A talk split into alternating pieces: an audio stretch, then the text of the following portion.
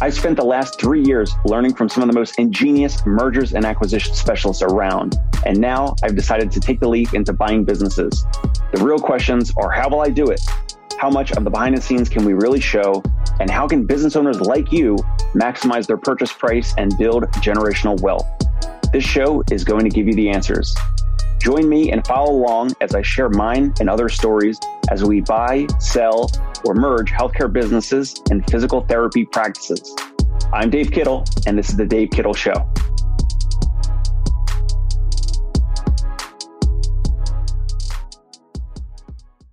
In this episode, we are covering the three basic elements of valuation for physical therapy practices. This also can work for dental practices, healthcare practices, healthcare businesses, but specifically for physical therapy practices.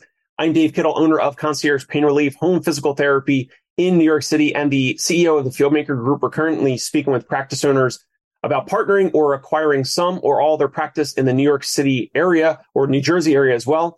We're going to get into the three basic elements of valuation for physical therapy practices. Now, valuation, it's not 100% mathematical. Obviously, the finances and the financial performance is a huge part of it. There's a little bit of art. There's a little bit of subjectivity. We're going to get into that. Number one driver. What is the earnings, the, the actual profit in your practice? What is the free cash flow?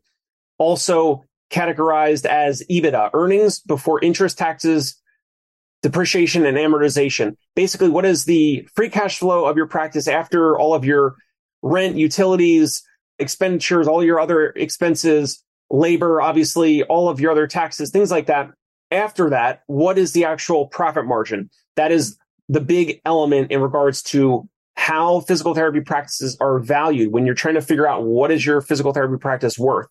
Number two, the multiplier. What is the multiplier that you might get on that EBITDA number? So the multiplier is based on the risk of your practice and every practice is different.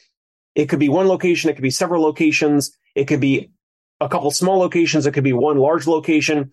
But the multiplier is based on risk. And why is that? Well, it's because the buyer, like us, we are buyers and we are focused on limiting risk. We want to de-risk the situation. And there's other factors we're going to get into next, but the multiplier of whatever you might get on your EBITDA number has to do with risk of your practice. So three Number three, we're going to get into the risk categories. Now, these risk categories, we have four of them. There might be other ones, but these are the four main ones in the risk category for number three.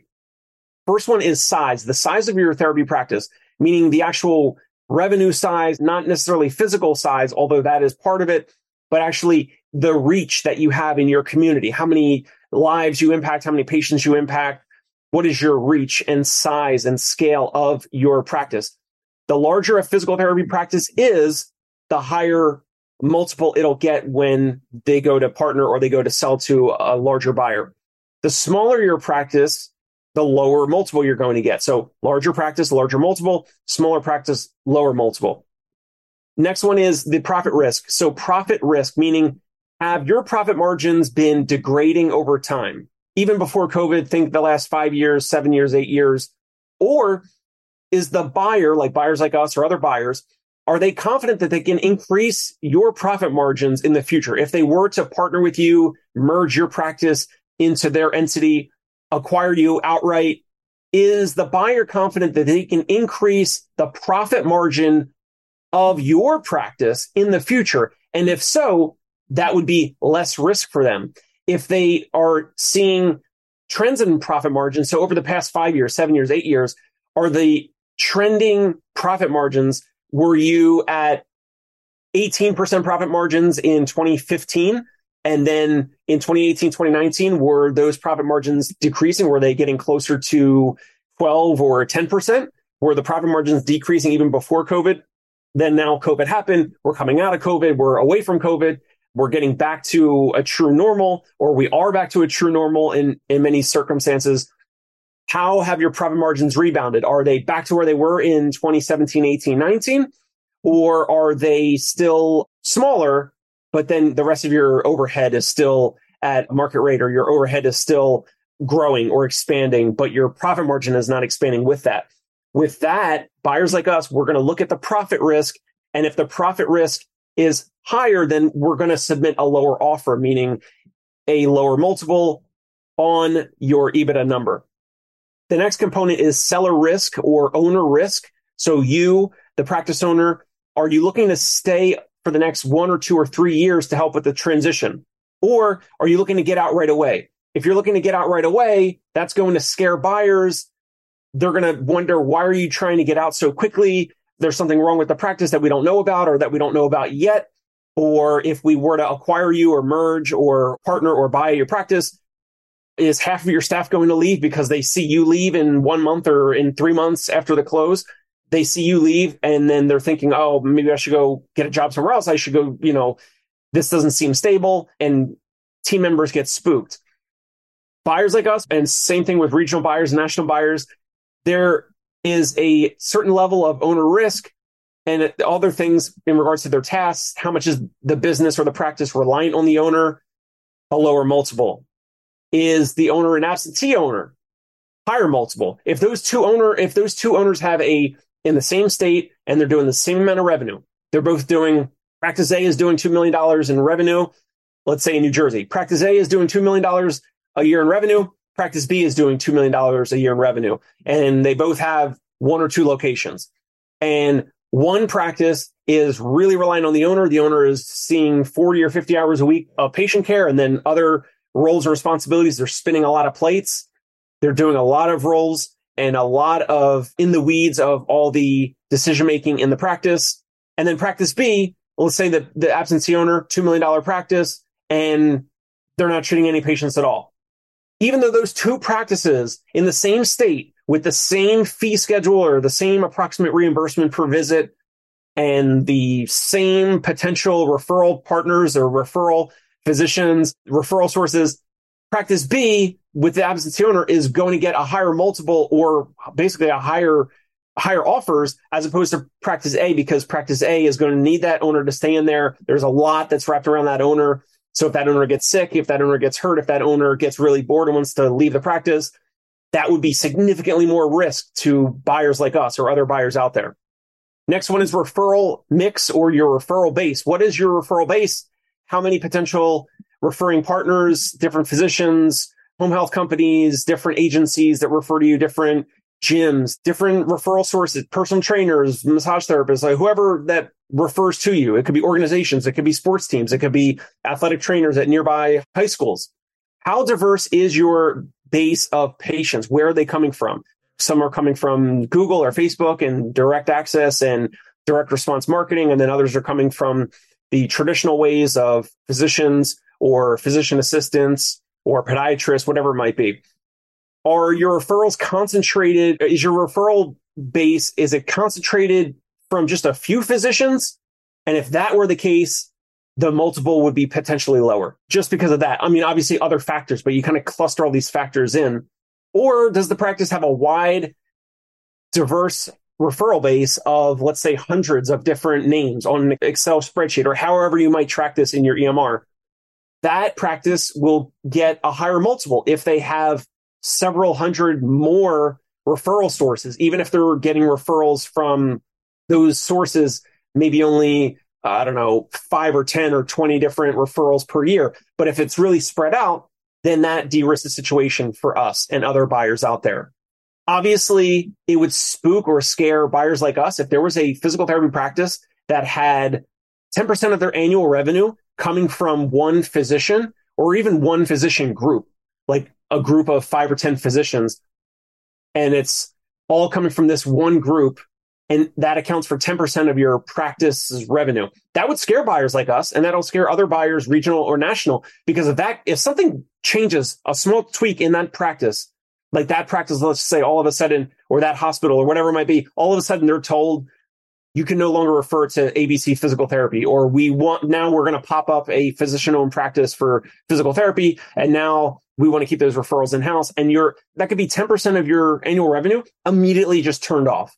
So ideally, no one refer should represent more than three or four or 5% of your overall business, three or four or 5% of your overall annual revenue you'd want to lower that or again you expand your referral base and get more referrals and spread it out so you're not concentrated so much on one physician or one physician group, or that could be one, it could be one hospital, it could be one organization, however you're looking at it.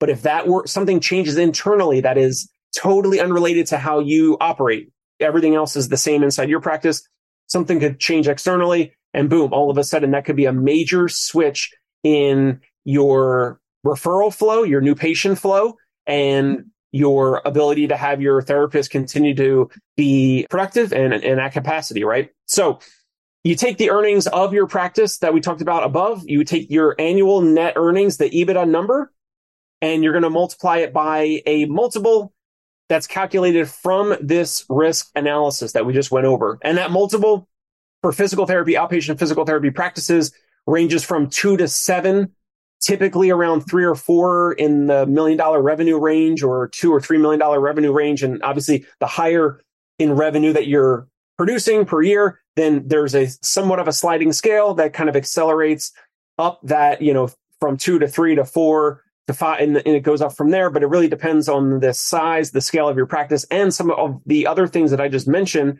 in regards to profit margin, profit margin trends, the owner are they staying on are you going to stay on board with the practice for the next two or three years? Are you going to maybe retain 20 or 30% for the foreseeable future until the team member or the partners that bought you or partnered with you until they sell to the next bigger group above them that's strategic whatever it might be? So you take the earnings of the practice you multiply it by the multiple which depending on your size could be two or three or four or five or so and that would equal or equate to value or the value of your practice of what it is worth. Again, this is a process that's kind of part art, part science. There's the mathematical financial component. And then there's also some of the other components to keep them in mind in regards to your location, parking, your practice, how refurbishments or not is everything old? You need new equipment? Do you need new technology? Are you using an EMR? Probably, but some aren't. So, and obviously the next step would be some of the disagreement that might occur when you go out to speak to potential buyers like us or other buyers out there and you're either represented by a broker advisor or you're doing that solo you might have one number of what you believe it's worth and then obviously buyers like us will do our own due diligence and we're going to do our own calculations and come up with a number and sometimes there's some overlap or there's some common ground there. And sometimes things are, are way off. So basically, these are some of the key drivers. These are the key elements to valuation. And hopefully that helps you when you're speaking to broker advisors. They're going to help you with this anyway. I mean, we're not broker advisors. We are looking to partner and acquire practices. And then you can also use this when you do speak with potential partners or potential buyers like us. So if you find this interesting, go ahead and subscribe to the YouTube go ahead and check us out on iTunes and Spotify as well. And if you have a practice in the New York and New Jersey area, maybe Philly in the Northeast region, shoot me an email at dave at conciergepainrelief.com, or you can reach out to me and connect with me on LinkedIn. We'll have a confidential private conversation and certainly sign an NDA, a non-disclosure agreement if we want to continue to talk about it further. But again, we're looking to partner with practices. We're looking to help them with their hiring, their recruiting, their marketing, some of the back end office components. And if that sounds like something that you might be interested in, where you maybe want to take some chips off the table, maybe take some money off the table, but continue to call the shots, continue to keep control of your practice, feel free to reach out. No pressure either way, confidential conversation, everything between you and I. And we'll catch you next time here on the Dave Kittle Show. Thank you. Hey, it's Dave Kittle. Are you a healthcare business owner or physical therapy practice owner who is looking to figure out your succession plan or exit strategy? We might be able to help. And in fact, we may be interested in acquiring your practice. If you're interested, you can reach out to me. Shoot me an email at dave at conciergepainrelief.com. That's D A V E at C O N C I E R G E painrelief.com or you can call me at any time, 646 781 8884.